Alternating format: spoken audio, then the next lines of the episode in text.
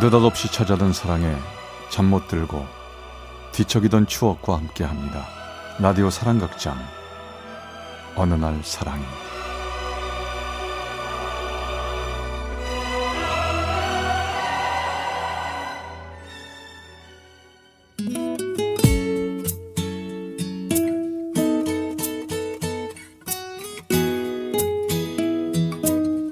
어느 날 사랑이 제 126화 아픈 첫사랑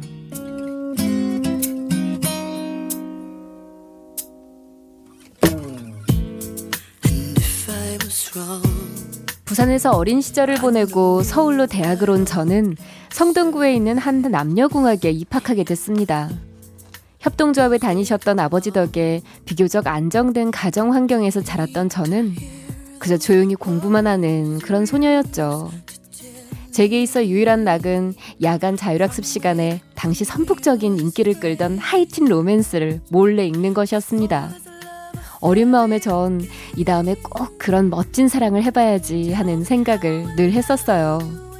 마침내 대학 2학년 때 제게도 운명적인 사랑이 찾아왔죠. 예예예예예 지선아 너 혹시 그 선배 봤니? 어떤 선배? 아유 또 보나마나 기생 오라비 같이 생긴 선배 하나 찍었나 보네. 아니야 예예 예 니네 과 복학생 선배라는데 완전 오렌지 쪽 같아 꼭 연예인 같이 생겼다니까 우리 과 언니들한테 들었는데 어우 군대 가기 전에도 인기 짱이었대 그래? 응. 아니 대체 어떤 사람이길래 이렇게 호들갑이야? 오 어떻게 어떻게 야야야야 저기 좀 봐 바로 저 사람이야 순간 전 너무나도 놀랐습니다.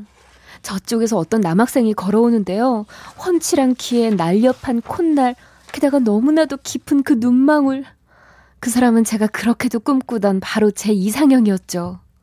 그런데 너무나 놀라운 건 그렇게 멍하니 서 있는 제 앞에 그 사람이 서서 말을 거는 것이었습니다. 저기요 사학과 사무실 어디죠?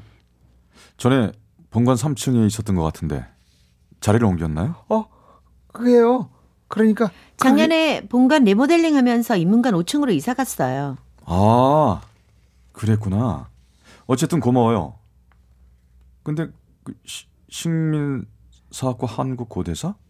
거기 손에 든 책 말이에요 혹시 사학과예요? 네.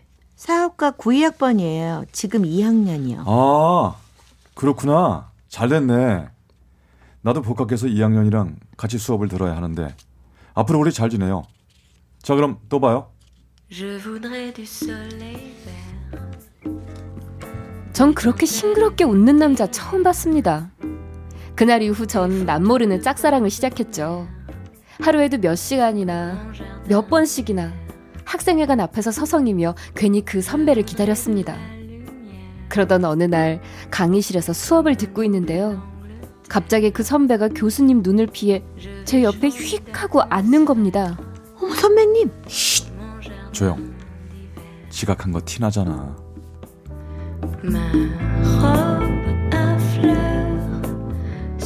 좋아하는 그 사람이 바로 내 옆에 있다는 것. 그게 얼마나 가슴 벅찬 일인지 전 그날 처음 깨달았습니다. 수업 시간 내내 가슴이 콩닥거려서 저는 교수님 강의를 전혀 들을 수가 없었죠.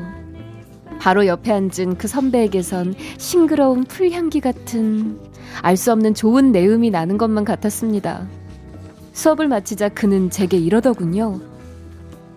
야, 너 내가 척 보고 대충 알았지만 이 정말 모범생이구나.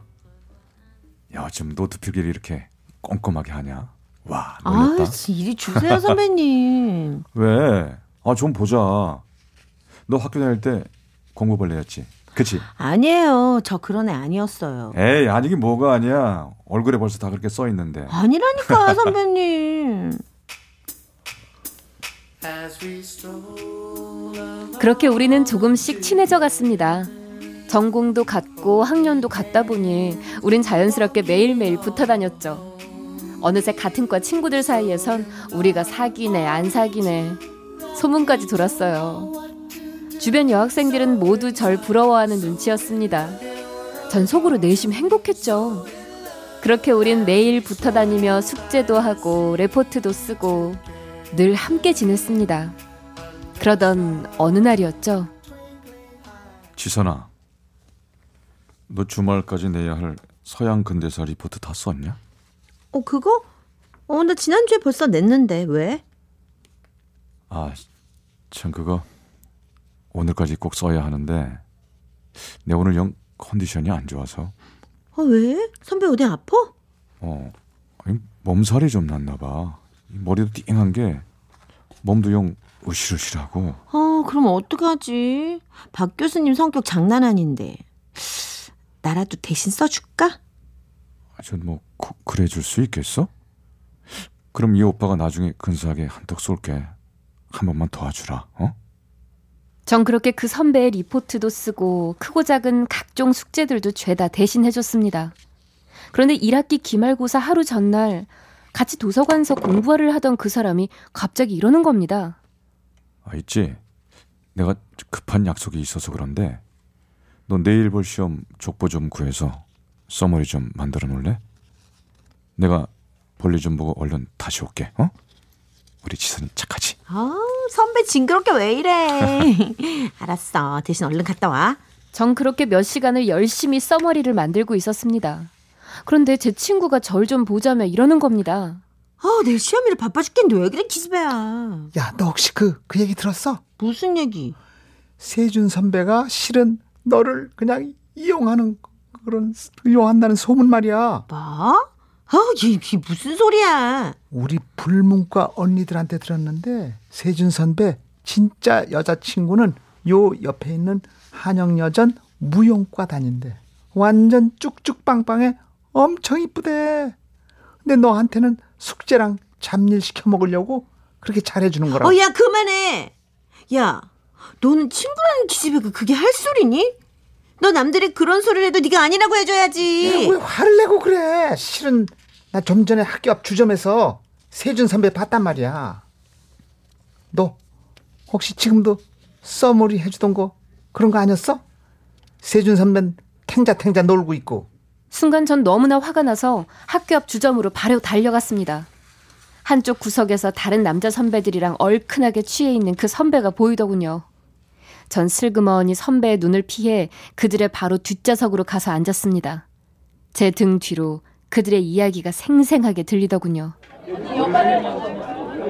야, 너 진짜 그 짜리몽땅한 여자애랑 왜 맨날 붙어 다니는 거냐? 마 소문 다 났어. 소문은 무슨 소문? 니네 둘이 사귀는 거 아니냐는 소문 말이야. 야 임마 내가 미쳤냐? 그런 찌질한 여자애랑 사귀게? 걘 그냥 슬슬 귀여워하는 척 해주면서 이런저런 잡일이나 시키는 거야 임마 얼마나 좋냐? 꼭두 새벽부터 와서 도서관 자리 잡아줘 리포트 써줘 어? 시험 공부 써머리까지 다 해준다고 아유, 야, 그래 넌 좋겠다. 대학생은 그냥 날로 하는구나, 날로 해. 나 당연하지 지금쯤 이 선배 주려고 눈 빠지게 써머리 만들고 있을 거다 전 더 이상 참을 수가 없었습니다. 그래서 전 바로 그 선배 앞으로 나서서 탁자에 있던 물 한 컵을 확 끼얹었죠. 어? 이, 야, 너 지금 뭐 하는 거야? 몰라서 물어요? 써머리 해주는 거예요. 나쁜 짓 하면 개망신 당하는 거, 그거 알려주는 거예요, 지금. 뭐야?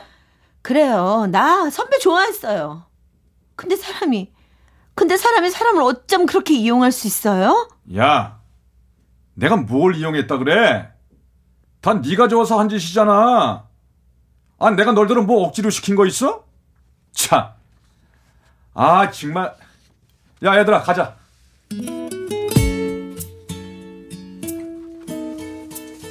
그날의 충격을 생각하면 전 지금도 가슴이 저립니다. 제겐 첫사랑이었던 그 사람은 너무나 나쁜 남자였던 거죠. 전 정말 바보였나 봅니다. 어쩌면 그렇게 마냥 좋기만 했는지. 세월이 많이 흐른 지금도 저는 아직 솔로입니다. 물론 몇 번의 만남이 있기는 했지만 너무나도 아팠던 첫사랑의 상처 때문인지 아직은 그저 혼자가 더 편하더군요. 하지만 언젠가는 꼭 제가 꿈꾸던 그런 아름답고 순수한 사랑이 제게도 찾아올 날이 있을 거라고 믿고 있습니다.